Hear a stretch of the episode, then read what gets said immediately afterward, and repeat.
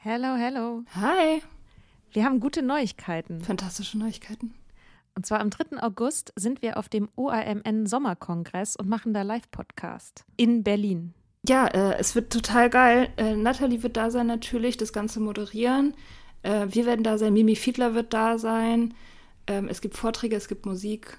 Das wird richtig spitze.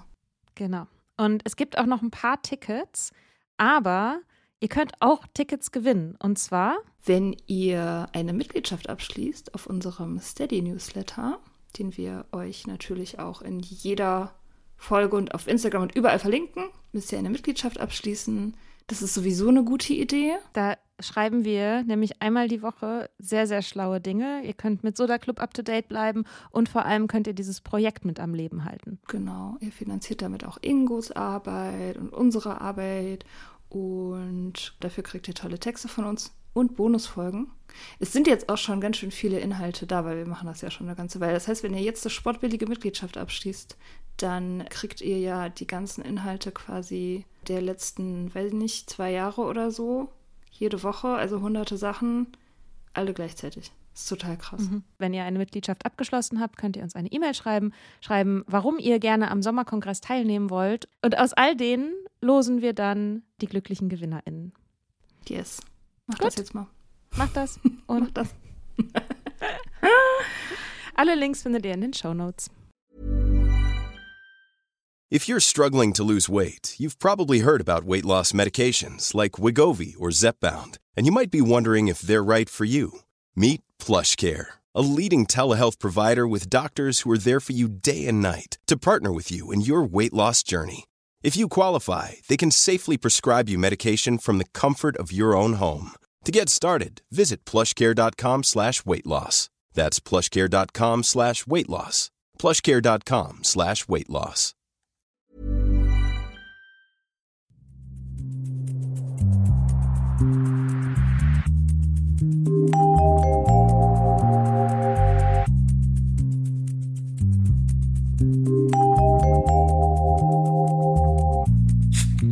Ich fände es voll nice, wenn wir, die Gesellschaft, die Medien, aufhören könnten, dem Klischee des männlichen Rock-Bottom-Trinkers, die super erfolgreiche, eigentlich immer gut aussehende High-Functioning-Trinkerin entgegenzusetzen. Wow, von ihr hätte man es nie erwartet. Erfolgreich im Job und alkoholkrank? Oh mein Gott, wie passt das zusammen? Sie wohnt ja gar nicht unter einer Brücke. Wahnsinn. Das ist alles nichts weiter als die Neuaufführung desselben alten Theaterstücks über gute versus schlechte alkoholkranke Menschen. Ich will damit nicht sagen, dass Betroffene, die beruflich erfolgreich sind und waren, diesen Teil ihres Lebens verschweigen sollen. Ich freue mich über jede Nuance, jede Ergänzung zum Bild des Rock-Bottom-Trinkers. Aber ich habe auch keinen Bock, dass dem einen Stereotyp einfach ein anderer entgegengesetzt wird und Leute meinen, sie hätten damit jetzt mal eine ganz neue, spannende Perspektive auf das Thema gefunden, bloß weil das Objekt, das sie othern, einen Job hat. Und vor allem nicht, wenn damit abhängige Menschen anhand ihrer kapitalistischen Verwertbarkeit gegeneinander ausgespielt werden. Alle Menschen mit Substanzproblemen gehen durch eine Phase, in der wir zwar problematisch konsumieren, aber noch in der Lage sind, äußere Ansprüche zu erfüllen. Der Schwierigkeitsgrad liegt einfach nur darin, wie viel Privilegien du hast und wie weit deine Abhängigkeit fortgeschritten ist. Es hat nichts mit unserem Charakter zu tun. Ein normales Leben aus einem innerlichen Ausnahmezustand herauszuführen, ist ein völlig ordinäres Stadium der Sucht und keine eigene Kategorie von Alkoholikern und schon gar nicht eine ehrenwertere. Auch mein Umfeld wusste damals nicht, dass ich in einem ernsten Alkoholproblem steckte. Das lag aber nicht daran, wie high-functioning und erfolgreich ich war, sondern daran, dass erstens problematischer Konsum gesamtgesellschaftlich krass normalisiert ist, sodass man schon hart am Start sein muss, bis bei Leuten mal die Alarmglocken angehen. Zweitens, ich eine gute Ausgangsposition hatte, was finanzielle und soziale Sicherheit angeht. Und drittens, ich ständig gelogen habe und mein Trinken noch nicht so außer Kontrolle war, dass es meine Lügen enttarnt hätte. Mein Leben war von außen gesehen nicht schlecht und ich war und bin dankbar für alles Gute, was darin war und ist. Aber alkoholabhängig zu sein, war traurig und anstrengend und würdelos und dysfunktional. Nichts daran war high-functioning. Eigentlich will ich nur sagen, lass mich bitte einfach mittelmäßig und alkoholkrank sein. Das ist ein mega guter Rant. Sehr gut. Wieso hast du den jetzt nicht veröffentlicht? Ich hatte noch nicht die Muße. Okay. Ich habe viel so Texte auf meinem Handy. Ja, ich auch. Aber ist doch schön, jetzt konnte ich ihn mal performen. Ja. Ist ja auch was anderes, als einfach nur bei Instagram immer irgendwas zu posten. Ja, voll gut. Ja, ist viel Wahres dran, ne? Ich meine, Frauen, das ist witzig, Frauen müssen ja immer irgendwie mehr leisten als Männer. Wir müssen halt immer irgendwie so 150% geben, wenn bei einem Mann 80 reicht. Und da zählt es halt genauso, ne? Es ist ganz genauso. Also wir müssen besser alkoholkrank sein als die Männer. Mhm. Und dabei auch besser aussehen, das ist sehr, sehr wichtig. Ja, ich dieses High-Functioning, ich weiß nicht, ob das was Neues ist, weil es begegnet mir immer häufiger und immer je häufiger auch Frauen irgendwie porträtiert werden, auch als Alkoholkranke, was ja cool ist, ne, dass sozusagen die Frau auch auftaucht als eine Person, die auch alkoholkrank sein kann. Aber es ist halt immer so, oh, und sie war so erfolgreich im Job und sie hat immer alles für den Job gegeben und so. Und ich denke mir so, also als ob sozusagen nur entweder dieses gesellschaftliche, oh, ich halte mich noch so zusammen und das, obwohl diese tiefe, dunkle Sucht in mir steckt, oder eben dieses, lebst halt unter der Brücke. Also so, das sind halt die zwei Optionen anscheinend. Ja, ich meine, das ist wahrscheinlich eine Fortführung des Otherings, ne? Also vielleicht, ich weiß es nicht, ich habe da jetzt noch nicht drüber nachgedacht, aber früher war Alkoholismus halt generell versteckt und jetzt kommt er halt immer mehr ans Tageslicht bei allen möglichen unterschiedlichen Leuten. Jetzt braucht man halt noch mehr Othering, man braucht halt noch ein größeres Othering. Man sagt so, ja, die sind alle, also da gibt's halt jetzt plötzlich total viele alkoholkranke Menschen so, aber die leisten halt total viel und deswegen haben wir das nicht mitgekriegt, sozusagen, wie wir alle irgendwie kollektiv uns in Alkoholismus saufen. Das ist der Grund, so. Weißt du? Ja, ich glaube, dass es auch noch ein bisschen was damit zu tun hat, wenn man eine, so eine Human Interest Story erzählen will, wo Leute dann Mitleid haben oder so. Also, das ist ja dieser Aspekt vom Alkoholismus, wo wir auch in der moralischen Perfektionismus-Folge schon mal drüber gesprochen haben. Darüber, dass alkoholkranke Menschen ganz schnell in Verbindung mit ihrem Umfeld gedacht werden. Also welche Schaden Alkoholkranke in der Gesellschaft anrichten. Und das ist ja auch in Bezug eben auf die Arbeitskraft, auf den wirtschaftlichen Schaden, ist es eben halt auch, wie der Schaden, den quasi alkoholkranke Menschen an der Volkswirtschaft irgendwie verursachen, ne? Und der Gesellschaft zur Last zu fallen und so, weil ja immer noch so ein bisschen dieses Ding mitschwingt, naja, Sucht ist halt irgendwie selbst verschuldet. Und dann kann man auch nur wirklich Mitleid dafür bekommen, entweder wenn es ganz, ganz, ganz, ganz schlimm war und man sich da irgendwie rausgearbeitet hat, oder wenn man eben wenigstens nicht finanziell anderen Leuten zur Last gefallen ist. Und das, ich weiß nicht, ich höre das schon auch häufig irgendwie von Leuten, die dann erzählen wenn die erzählen von ihrem Alkoholproblem oder so, dass die dann sagen, ja, aber ich habe immer gearbeitet. Ich habe mich dabei selber auch schon erwischt, ne, dass ich das gesagt habe, dass ich hatte halt immer einen Job oder so. Das, als ob das irgendwie jetzt mich würdiger macht, Mitgefühl oder so zu bekommen, oder muss ja gar kein Mitgefühl sein, aber einfach nur nicht abgestraft zu werden oder so. Man erzählt es ja auch, während man abhängig ist. Also man benutzt es ja auch gegenüber sich selbst als sozusagen, warum es noch nicht so schlimm sein kann. Also ich habe ja immer noch einen Job, ich kann ja immer noch arbeiten, und solange ich halt irgendwie jeden Morgen aufstehe und meinen Shit geregelt kriege oder so, kann ich ja weiter trinken, weil das habe ich mir dann ja irgendwie verdient oder so. Dann habe ich ja, ich habe ja keinen Grund. Solange ich funktioniere, habe ich ja keinen Grund. Ich habe keinen Grund, mir Sorgen zu machen und keinen Grund, jetzt irgendwie Drama zu machen deswegen.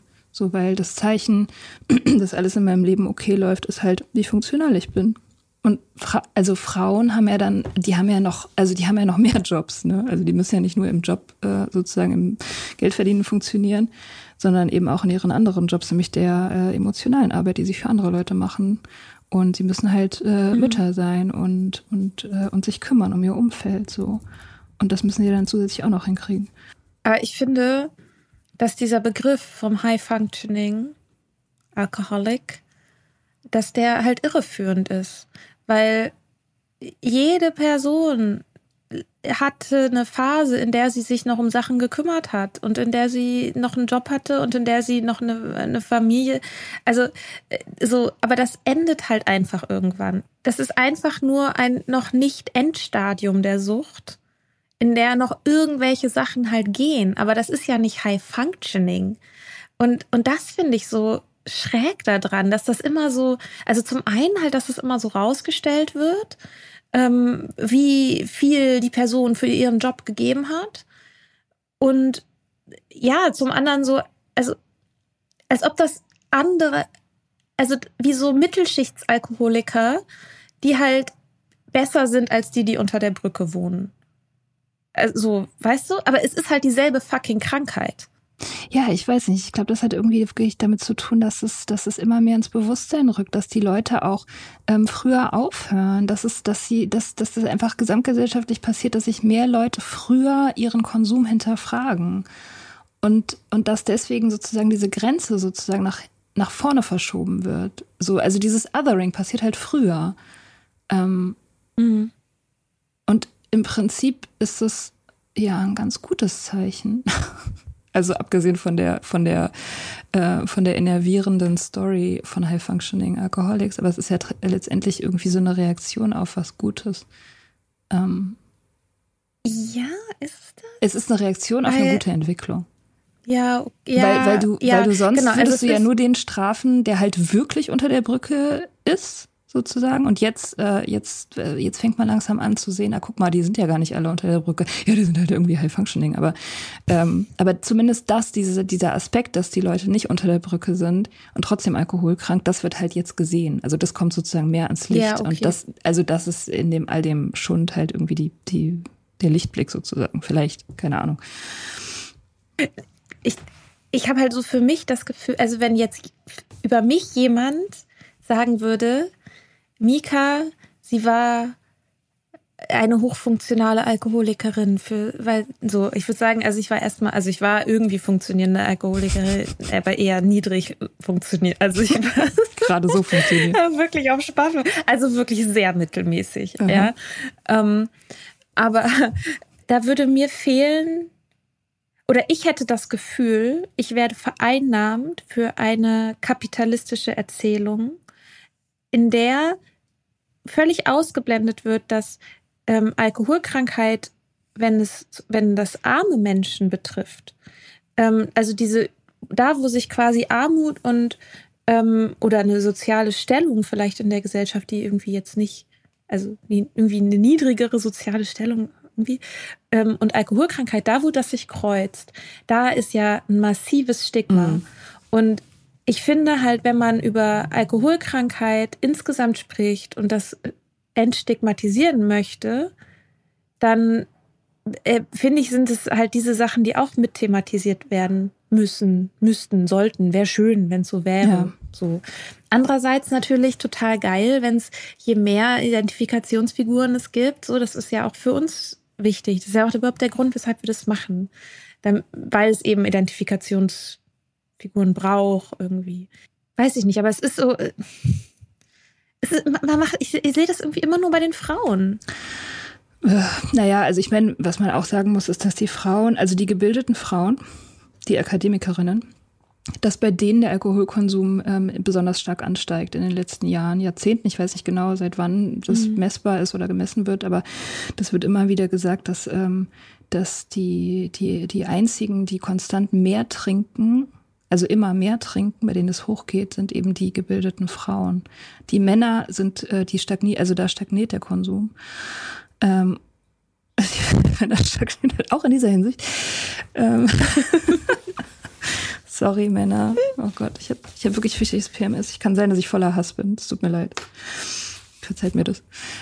Aber dann, also wenn das so ist, und es scheint ja so zu sein, dann ist natürlich, wird halt auch das Problem bei dieser Gruppe größer und sichtbarer. So. Mhm. Und ich meine, man kann hoffen, dass die Tatsache, dass die eben gebildet sind und über mehr Ressourcen verfügen, diese Frauen, dass die dann halt auch jetzt losgehen und kollektiv das Problem aufdecken. So. Das ist ja die Hoffnung, ne? Dass die jetzt irgendwie langsam anfangen, sich zu verbünden. Ich meine, das passiert ja im Grunde auch schon. Das kommt jetzt demnächst wieder ein Buch raus von einer, die jung ist und die funktioniert hat. So. Und das ist ja eigentlich erstmal gut. So, das wäre so die Hoffnung, die ich sehe, dass die halt auch schneller den Dreh kriegen und sich schneller äußern und schneller anfangen zu reden, so. Weil sie auch die Kanäle haben.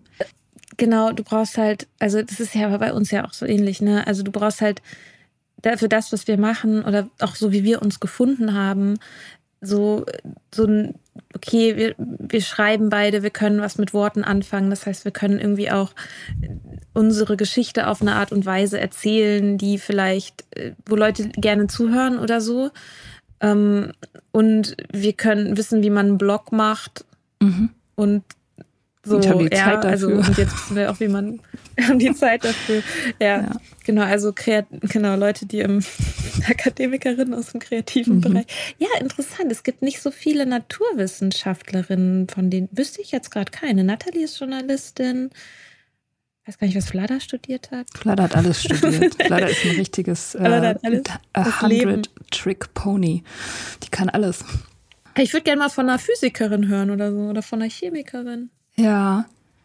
Ingenieurin. Ja, das ist dann tatsächlich, wenn die Medien halt naheliegen, also wenn du halt bloß deinen Laptop greifen musst, um was raus in die Welt zu publizieren, dann ist es natürlich, hast du natürlich keine Schwelle, ist ja klar. Also wenn du schon Journalistin bist und schon einen Verlag hast und so weiter, das ist als Physikerin eben irgendwie einfach viel weiter weg. Allerdings, ich habe auch mal mit einer Ärztin gesprochen, die sober ist und die meinte, dass das Stigma unter Ärzten unglaublich groß ist. Und dass sie irgendwie, ich glaube, auf einem Kongress darüber geredet hat oder so und dann einen riesen Shitstorm auch geerntet hat. So als Medizinerin, ne, was eigentlich krass ist, wo man eigentlich denken müsste, so gerade da sollte das ja nicht auf taube Ohren stoßen, das Thema, aber ja. Das ist interessant, weil es war eine der ersten Fragen, die hat ein Freund von mir, der ist Mediziner, also der ist kein alkoholkranker Mediziner, der ist einfach nur Mediziner. Und wir haben irgendwie über AA geredet und er meinte so, ja, kommt es nicht vor, dass da irgendwie Leute einander verklagen? Ich meine so, hä, was willst du denn da verklagen? Also naja, gut, wenn ich jetzt meinen Chirurgen bei AA treffen würde und dann passiert irgendwas bei einer OP oder so, also so, das war halt so einer seiner ersten Gedanken, ne? Ja, und also natürlich also nicht, weil der jemand ist, der gerne Leute verklagt, sondern einfach, weil er sozusagen dieses Berufsrisiko als Mediziner halt irgendwie haftbar gemacht zu werden für irgendwelche Fehler, die du machst, natürlich so krass drin hat.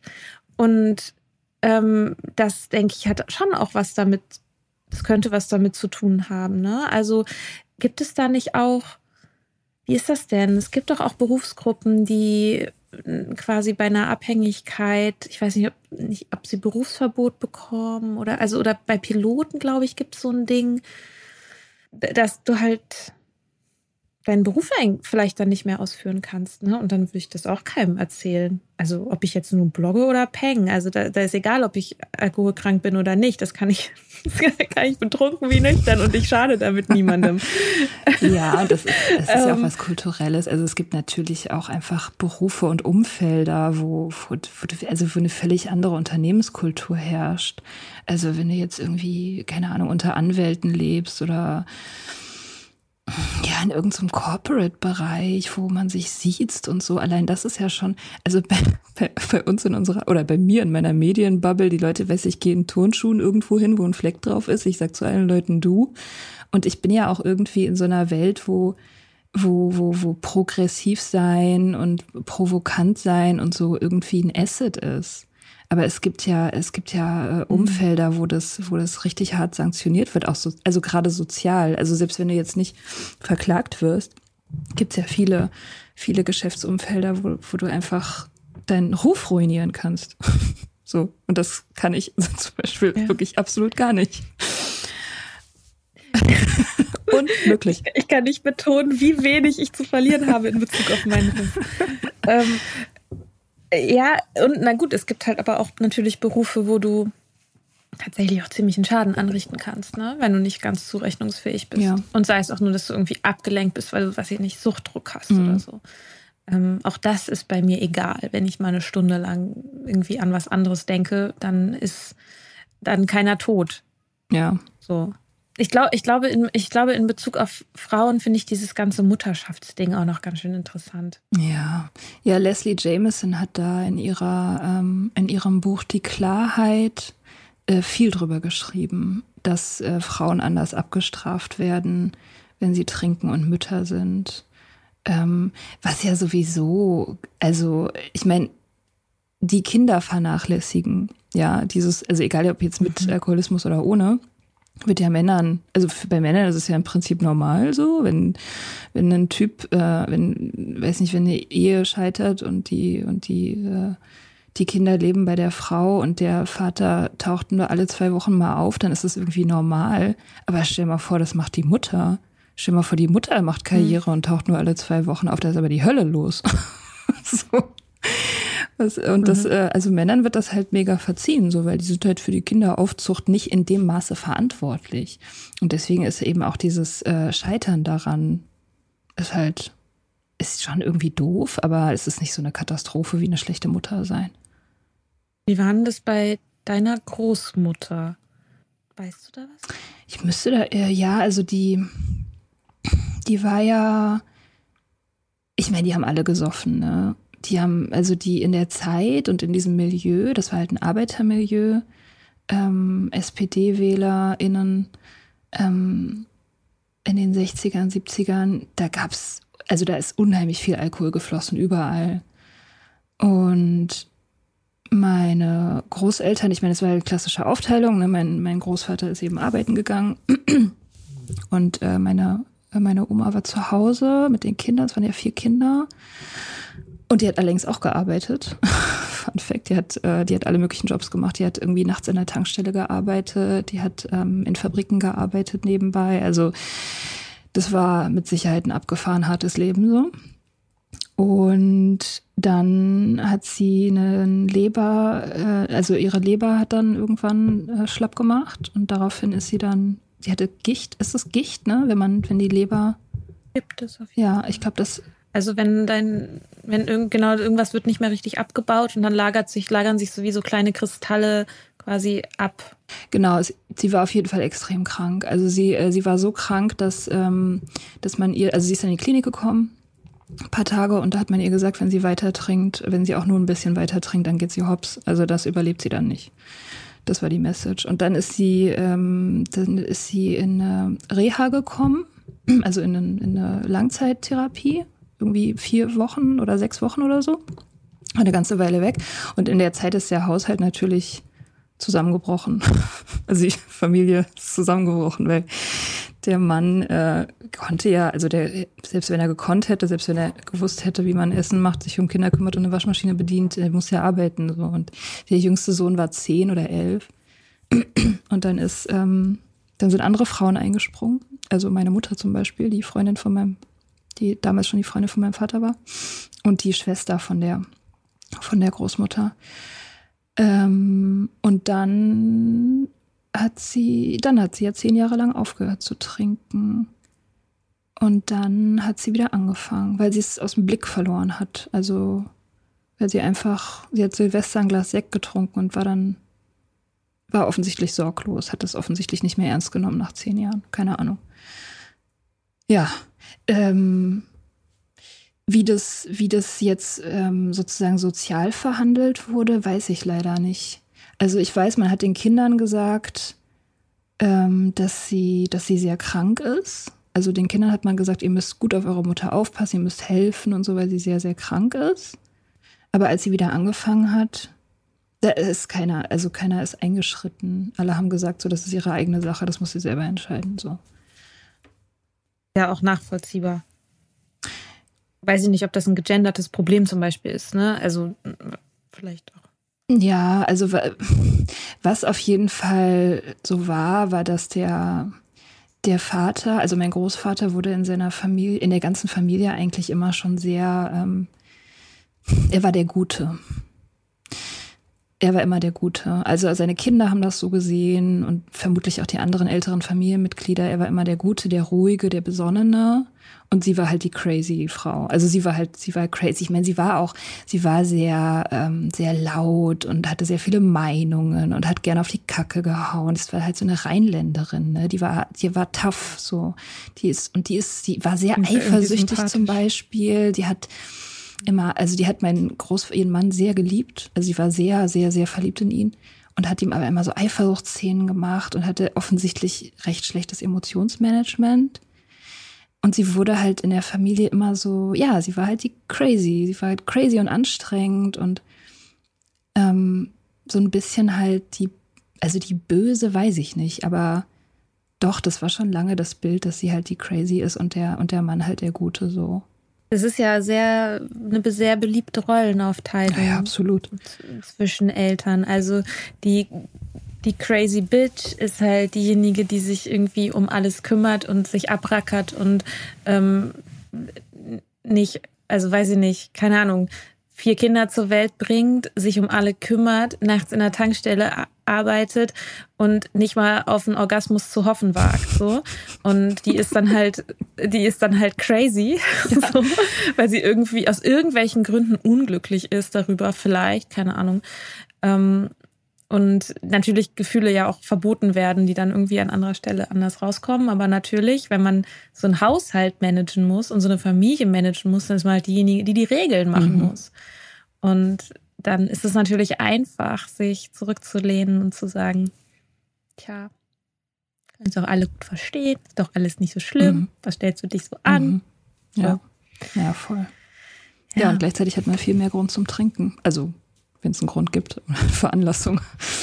Ja. Es gibt nie einen Grund zu trinken. Ja, es gibt nie einen Grund zu trinken, schon klar. Das ist auf jeden Fall. Außer du willst trinken, dann ist alles ein Grund zu trinken. Ja, also ich meine, gut, ich glaube, dieser Druck, multifunktional zu sein, der auf Frauen ja schon auch immer noch jetzt mehr lastet als auf Männern, ist natürlich ein super Faktor für also sich halt irgendwie Release zu suchen, Entspannung zu suchen. Das findet man halt relativ schnell, einfach und günstig im Alkohol. Das hat die Alkoholindustrie ja auch immer schon gewusst. Also die haben ja in den 50ern angefangen. Das war ja auch die Zeit, wo die angefangen haben, das Frauengold zu vermarkten an die traurigen Hausfrauen, ne? Das war ja nicht ohne Grund eine fantastische Zielgruppe.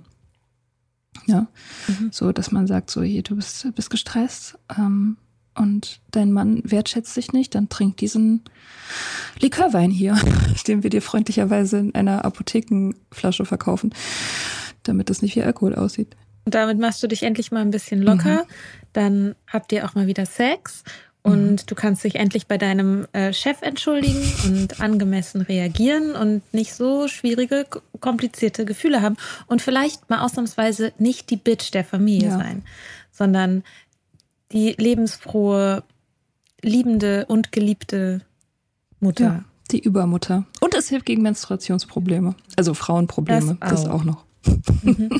Ja. Toll. Wohlgemerkt an allen Tagen.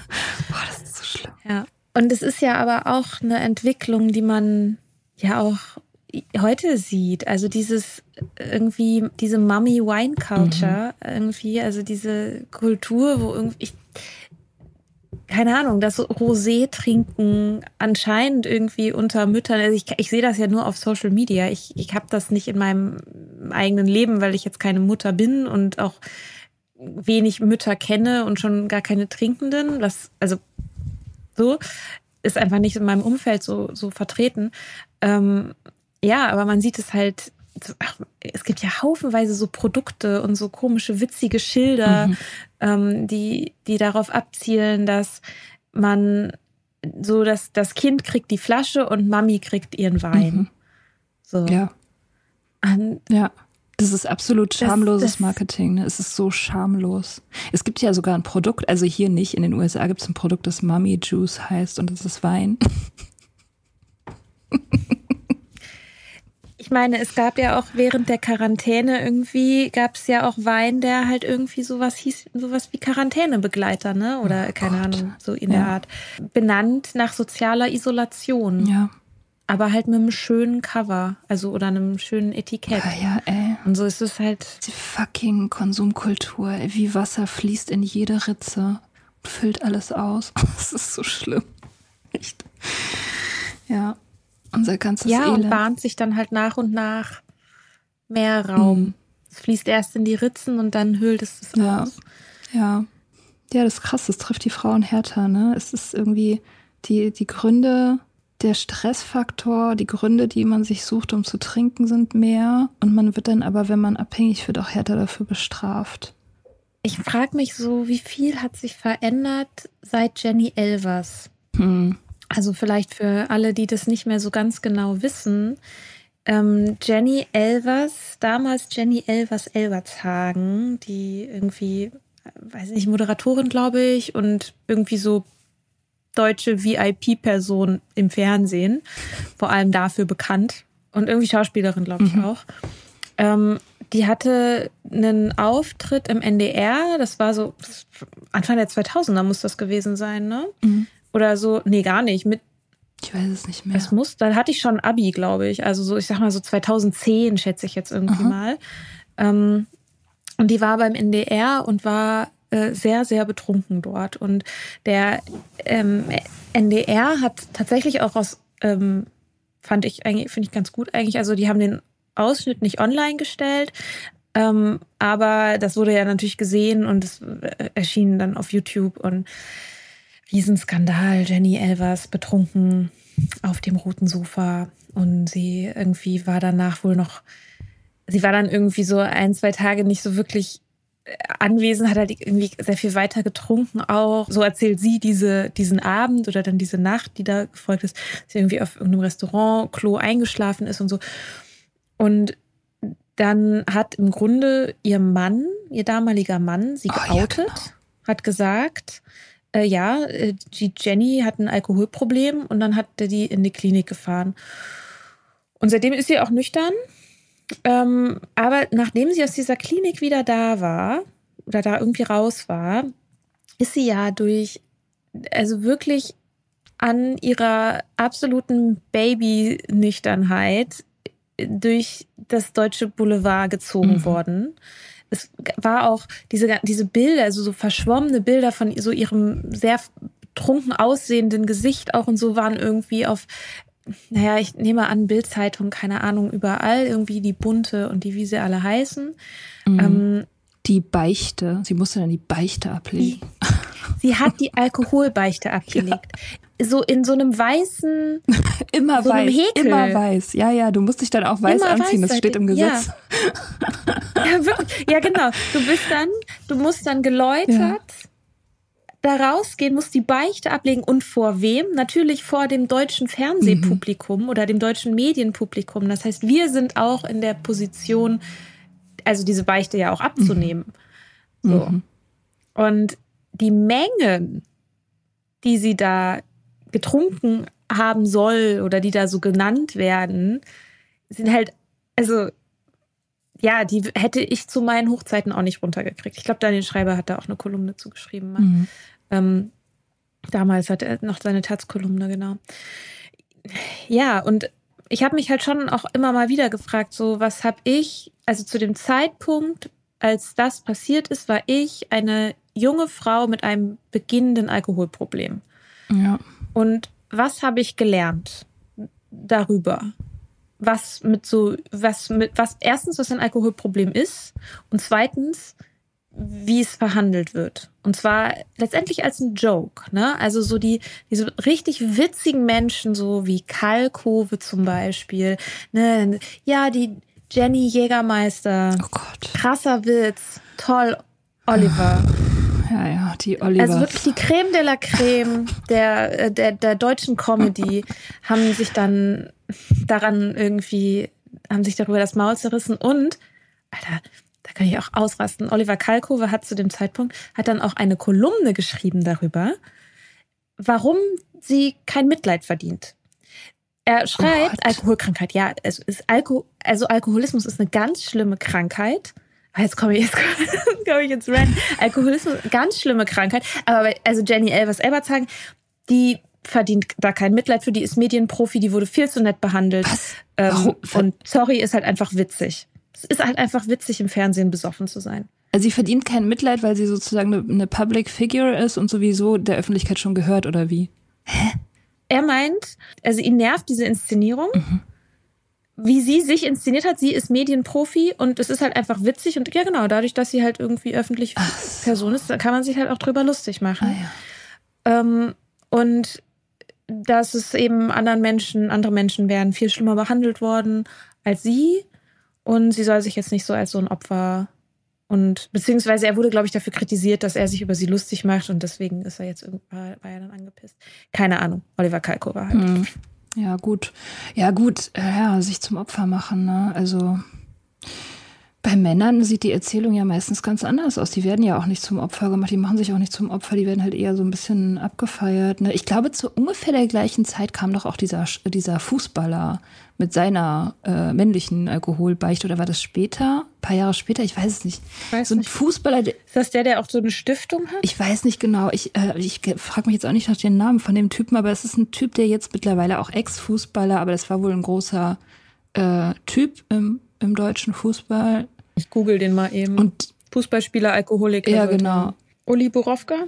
Weiß ich nicht, wahrscheinlich. Aber auf jeden Fall wird immer gesagt, wie viel der getrunken hat. Also es wird immer, Stichwort halt Functioning, das war auch ein Typ, der so ein richtiger Kerl halt, ne, aus der Arbeit halt so ein richtiger Mann und eben auch ein spektakulärer Fußballer, der halt immer abgeliefert hat, so. Aber dann wird immer erzählt, er hat vor dem Spiel eine Kiste Bier und eine Kiste eine Flasche Korn und eine Kiste Bier oder so getrunken. Das wird immer wieder erzählt. So, und dass er halt trotzdem dann eben Fußball gespielt hat und abgeheldet hat und so. Und wie krass es war, dass er das trotzdem hingekriegt hat, irgendwie trotz diesem ganzen Alkohol noch abzuliefern im Fußball und was für ein Kerl und so. Und das sind dann die Storys, die über Männer erzählt werden. So. Die Frau ist halt so das Opfer und peinlich und lustig und der Typ ist halt voll der Held, weil er es trotzdem schafft, mit all dem Bier und all dem Korn im Blut immer noch geil Fußball zu spielen. So. Ja, ich meine, so Saufen ist halt männlich. Ein Problem mit dem Saufen ist halt weiblich. Ja, shit. Das ist genau wie mit dem Altern, ne? Altern, graue Schläfen, ja, ist ja so. Für Männer ist es voll, ist cool und macht reif und für Frauen, tja, aber es ist halt Alter. Wohl genau das Gleiche passiert. Und was bei Frauen auch noch ein Ding ist, also auch Stichwort Mutterschaft, vor der Mutterschaft kommt ja erst noch die Schwangerschaft. Mhm. Und das ist halt auch, also dadurch, dass Frauen also viel, viel stärker in Bezug zu ihrem sozialen Umfeld gedacht werden, ist natürlich auch diese Logik, wie sehr schadet der Alkoholiker, die Alkoholikerin dem Umfeld und der Gesellschaft. Dadurch, dass Frauen halt diese Vernetzung haben, sind die natürlich auch diejenigen, die mehr Schaden anrichten bei den unschuldigen Kinderseelen. Mhm. Und das sollte jetzt gar nicht so ironisch klingen. Das ist richtig schlimm, wenn die Eltern abhängig sind. Ja, aber ich weiß schon, wie du das meinst. Ja, genau. Nur, dass es jetzt nicht irgendwie, ich wollte mich jetzt nicht darüber lustig machen, wenn die Mutter alkoholkrank ist.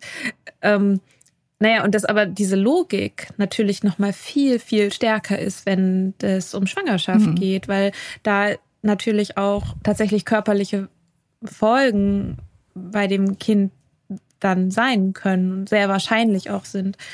Es gab vor einer Weile, ich habe die Doku selbst nicht gesehen, aber es gab eine Doku auf Arte über das über Frauen in Nordirland, die alkoholkrank sind, also alkoholkranke Schwangere, irgendwie ein Verein, der halt sich auch um die Kinder kümmert, die das fetale Alkoholsyndrom haben, FES. Und also wie gesagt, ich habe die Doku selbst nicht gesehen. Ich habe nur mal den Fehler gemacht, in die Kommentarspalten bei Instagram zu gucken. Da schreiben halt Leute, ja, warum hört die denn nicht auf? Ja.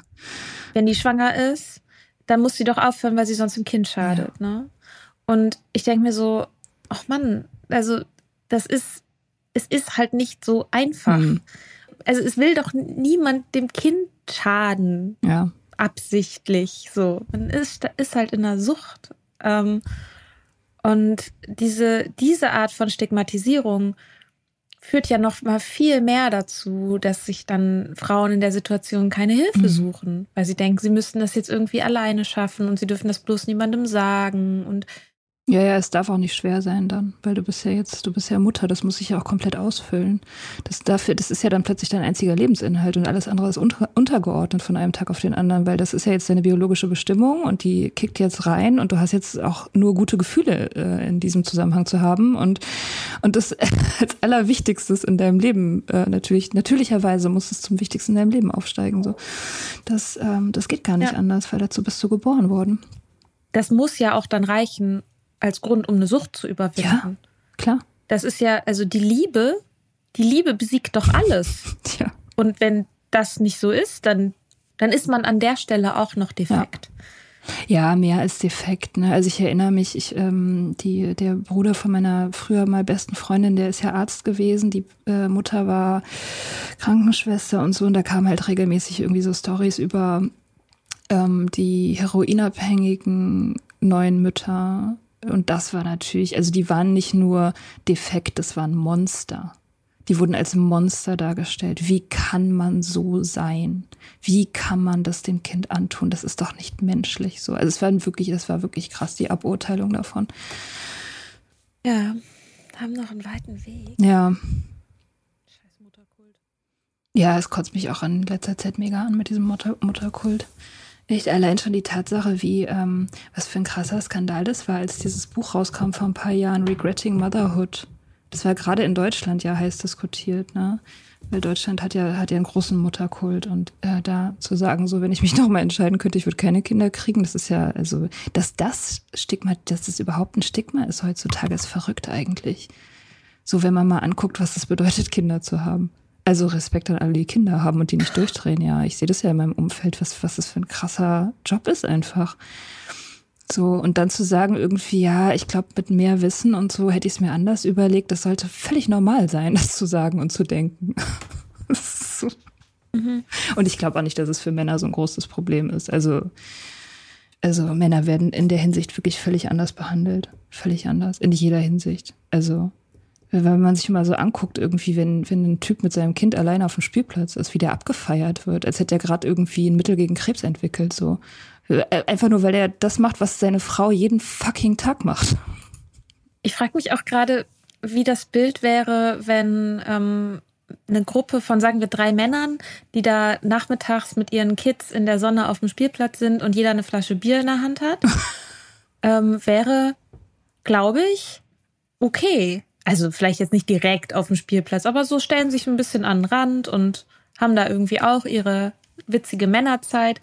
Und dann dieselbe Szene mit 3 Müttern. Ja.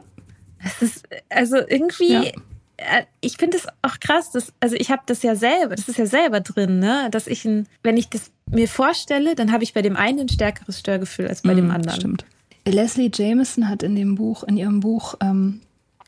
über ihren eigenen Alkoholismus. Sie hat da ja immer sehr viel auch geschrieben über KünstlerInnen und deren Alkoholismus und besonders eben SchriftstellerInnen, AutorInnen.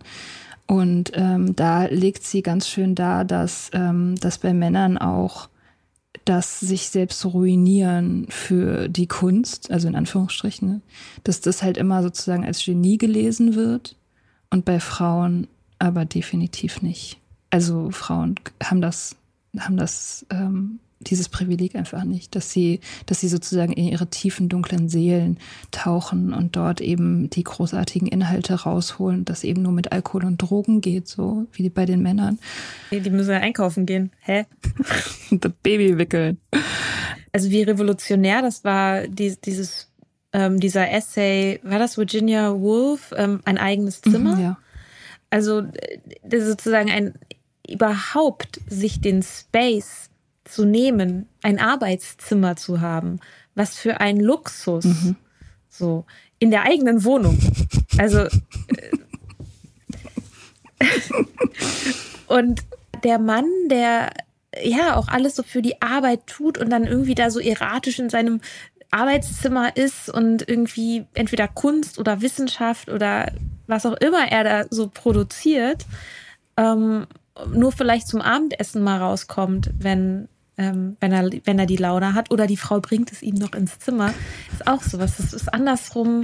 Sigmund Freuds Ehefrau, Story, das ist eine schöne Anekdote, hat ihm sogar die Zahnpasta auf die Zahnbürste gestrichen, bevor er sich die Zähne geputzt hat. Ich lese auch gerade The Gendered Brain von Gina Rippon, heißt sie, glaube ich. Da schildert sie, das ist auch eine Wissenschaftlerin, die schildert so ein bisschen die Missverständnisse. Also es wird ja immer wieder daran geforscht, ganz emsig, inwiefern sich männliche und weibliche Gehirne unterscheiden. Das ist ja ein sehr beliebtes Forschungsfeld, wo sehr viel zugearbeitet wurde, um nämlich immer mit dem Ziel zu beweisen, wir sind fundamental unterschiedlich und haben auch unterschiedliche sozusagen Interessenlagen und Fähigkeiten und so weiter. Das wurde immer versucht zu beweisen, dass die Frauen eben dafür geboren sind, empathisch zu sein und gefühlig und musisch und so weiter. Und die Männer halt rational und klug und geboren, um zu herrschen letztendlich. Das wird ja immer wieder versucht zu machen, und da gibt's auch, also da gibt's so viele gruselige, also das hier Charles Darwin, was der geschrieben hat über weiblichen Intellekt, das ist unfassbar. Das kann man sich wirklich, du kannst dir das nicht reinziehen, ohne zu schreien. Was dieser Typ, und ich meine, das ist wirklich einer der Ikonen letztendlich der modernen wissenschaftlichen Forschung, dieser Typ. So, der hat geschrieben, ja, Frauen sind halt in jeder Hinsicht unterlegen, sind intellektuell unterlegen, sind im Prinzip defekte Männer. Also, so, ja, ist eine andere Spezies. Männer sind halt der Mensch an sich sozusagen und die Frau ist das unglückliche Nebenprodukt. Ja, aber das ist ja auch, ich meine, das sind ja Sachen, die heutzutage, finde ich, zum Beispiel in der Medizin ja auch noch eine Rolle spielen. Ich finde es zum Beispiel super krass, und ich lehne das auch eigentlich ideologisch ab, dass es GynäkologInnen gibt. Dass es überhaupt die Gynäkologie gibt. Warum gibt es keinen Geschlechtsarzt? Stimmt. Also es gibt sozusagen den normalen menschlichen Körper, den erstmal so alle irgendwie haben. Und dann gibt es halt noch den Arzt oder die Ärztin für diesen extra weiblichen Teil. So für den Uterus und Vagina und was da irgendwie noch so hängt. Oder eben nicht hängt. Diesen ganzen Gedöns so. Und für Mädchen ist es total normal, dass es irgendwann heißt, so, jetzt bist du, weiß ich nicht, 12, 13, jetzt gehen wir aber mal zu einem Frauenarzt oder zur Frauenärztin. So. Stimmt. 13-jährige Jungs werden nicht zum Urologen geschickt. Auch der Urologe ist ja auch keine Entsprechung. Ja. Ne? Also Urologen behandeln ja auch Frauen. So, es gibt kein, so. Und das hat ja auch an der Stelle, dass zum Beispiel, wenn es um binäre Geschlechter zum Beispiel geht, ist das ja auch ein Problem. Also ich verstehe nicht, warum wir nicht einfach uns davon verabschieden, dass es einen gesonderten Frauenarzt geben muss und einfach sagen, es gibt einen Geschlechtsarzt. Da habe ich noch nie drüber nachgedacht, aber das stimmt, das ist wirklich total crazy. Macht mich wahnsinnig. Aber in letzter Zeit voll viele so Sachen haben mich wahnsinnig gemacht. Ich habe zum Beispiel erst vor wenigen Jahren gelernt, dass es kein Jungfernhäutchen gibt. Wusstest du das? Ja, das ist krass, ne? Das habe ich erst als Erwachsene, mit Anfang 30 habe ich gelernt, es gibt kein Jungfernhäutchen. Was geht denn ab, Alter? Mhm. So. Krass, ne? Ja. Es wurde jetzt letztens erst in Schulbüchern das hab ich auch gesehen. Korrekte, vollständige anatomische Abbildung der weiblichen Geschlechtsorgane gedruckt. Ich weiß, das habe ich auch gesehen. Revolutionär. Es gab bis dahin einfach keine korrekte Darstellung. Das erklärt einiges. Das ist erklärt einiges, was man beim Sex so erlebt. Ja, stimmt, das habe ich auch gesehen. Das ist krass. Das ist echt super krass. Ja, nee, wir sind noch nicht so weit, ne? Man darf da gar nicht so viel drüber nachdenken, da wird man echt crazy. Wie so eine Frau halt. Ja, hat man richtig Bock auf einen Drink am Ende des Tages. Ja. Ja, ich weiß noch, dieser Essay von Christy Coulter, der war damals in irgendeinem Magazin unter dem Titel The Real Reason Why Women Drink oder so. Und den habe ich gelesen, als ich noch getrunken habe. Das weiß ich noch. Das ist richtig, richtig lange her. Da war ich Mitte 20 oder so. Ich habe den gelesen und dachte, krass, geil, ja. Mhm. Kann ich voll, ich wünschte, ich wäre sie. Hat so ein bisschen gedauert, bis ich aufgehört habe zu trinken. Das war einer der ersten Texte einer nüchternen Person, die ich gelesen habe. Ja, der ist wahnsinnig gut. Der ist richtig, richtig gut, richtig Also sehr scharfsinnig und scharfzüngig. Mhm. Da hat sie auch einen Shitstorm für gekriegt, ne? Also für, nicht fürs das Trinken-Thema selber, sondern weil sie gesagt hat, dass das Unternehmen, bei dem sie damals gearbeitet hat, kein gutes Umfeld ist für Frauen. So, da hat sie einen riesen Shitstorm geerntet. So von wegen, wie kannst du denn sagen, dass dein Unternehmen dafür verantwortlich ist, dass du trinkst? Jetzt reiß dich mal zusammen und so. Amazon war das übrigens. Schreibt sie jetzt demnächst auch, bringt sie demnächst ein Buch drüber raus, über ihre Zeit bei Amazon. Da freue ich mich schon sehr drauf. Ja, ich nehme mir in letzter Zeit immer mal wieder den Essayband und lese da ein bisschen drin. Das macht Spaß. Ja, der ist gut. Die ist einfach gut. Ja, ich habe diesen ganzen Shit. Ich habe das auch, als ich damals diesen Cool Girl-Artikel recherchiert habe, da sind mir auch einige Schuppen von den Augen gefallen in dieser Hinsicht. Zum Beispiel diese Story mit Jennifer Lawrence. Da muss ich auch manchmal dran denken, als die Jennifer, die ist Schauspielerin, die war damals auch noch blutjung, die war irgendwas in ihren 20ern, wunderschön, super gehypt, super cool. Und die ist irgendwann, die hat auf irgendeiner Preisverleihung oder so ist sie gestolpert. Und hingefallen oder sowas. Und dann hat sie hinterher gesagt, ja, ich hatte einfach zu viel Champagner.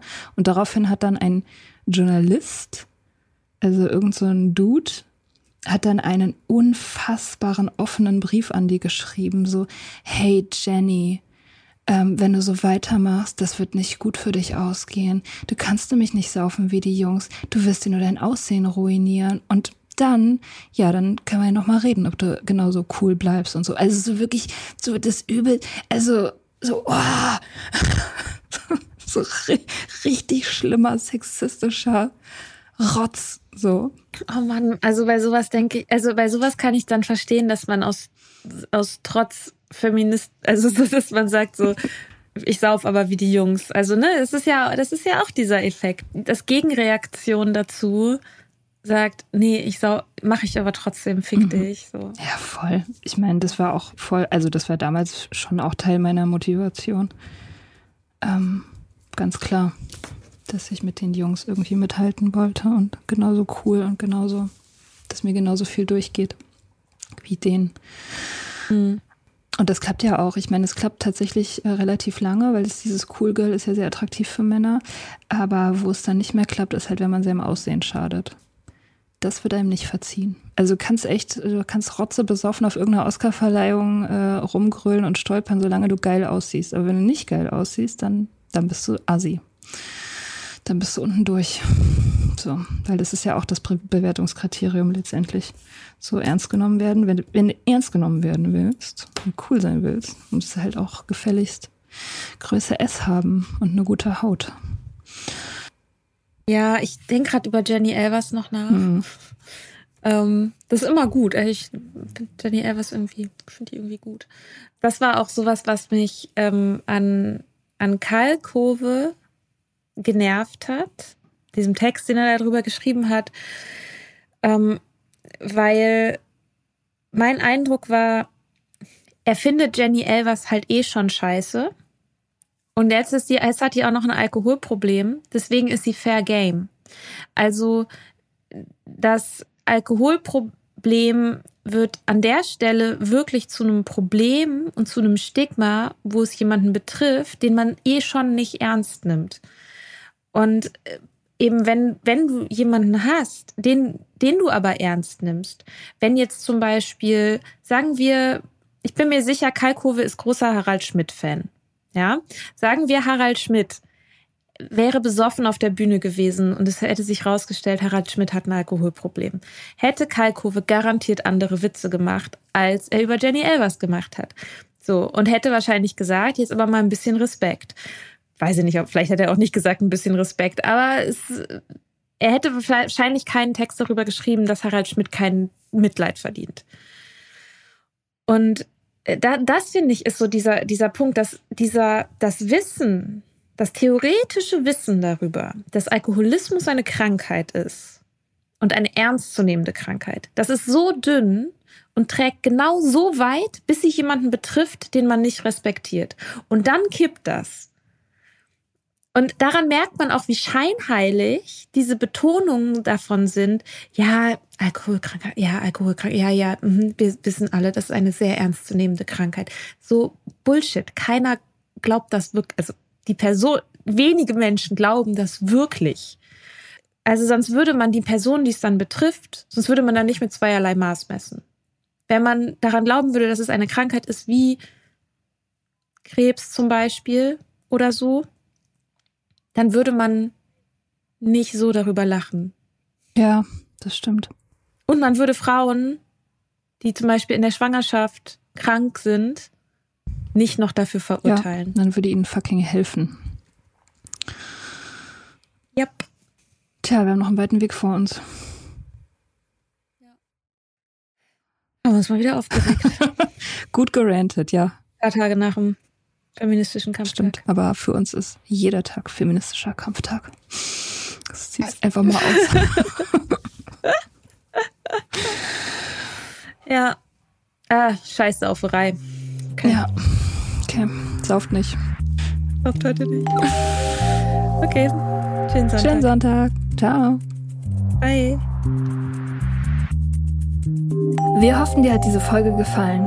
Wenn du mit Soda Club up to date bleiben willst, dann kannst du das auf sodaclub.com. Dort findest du nicht nur alle Podcast-Folgen, sondern auch das Soda Mag, Magazin für Unabhängigkeit. Wenn du Steady-Mitglied wirst, kannst du unsere Arbeit unterstützen und bekommst noch dazu unseren Newsletter, voller geiler Bonusinhalte. Schreib uns für Feedback, Fragen und Themenvorschläge. Wir lesen alles. Und wenn du uns Sternchen bei Apple Podcasts und Herzchen bei Instagram gibst, dann lieben wir dich für immer. Bis bald auf sodaclub.com.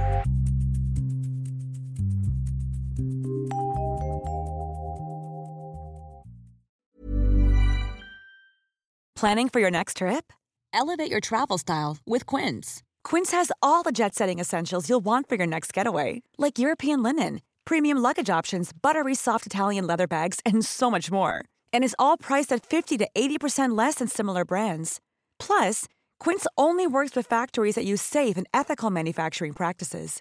Pack your bags with high-quality essentials you'll be wearing for vacations to come with Quince. Go to quince.com/pack for free shipping and 365-day returns.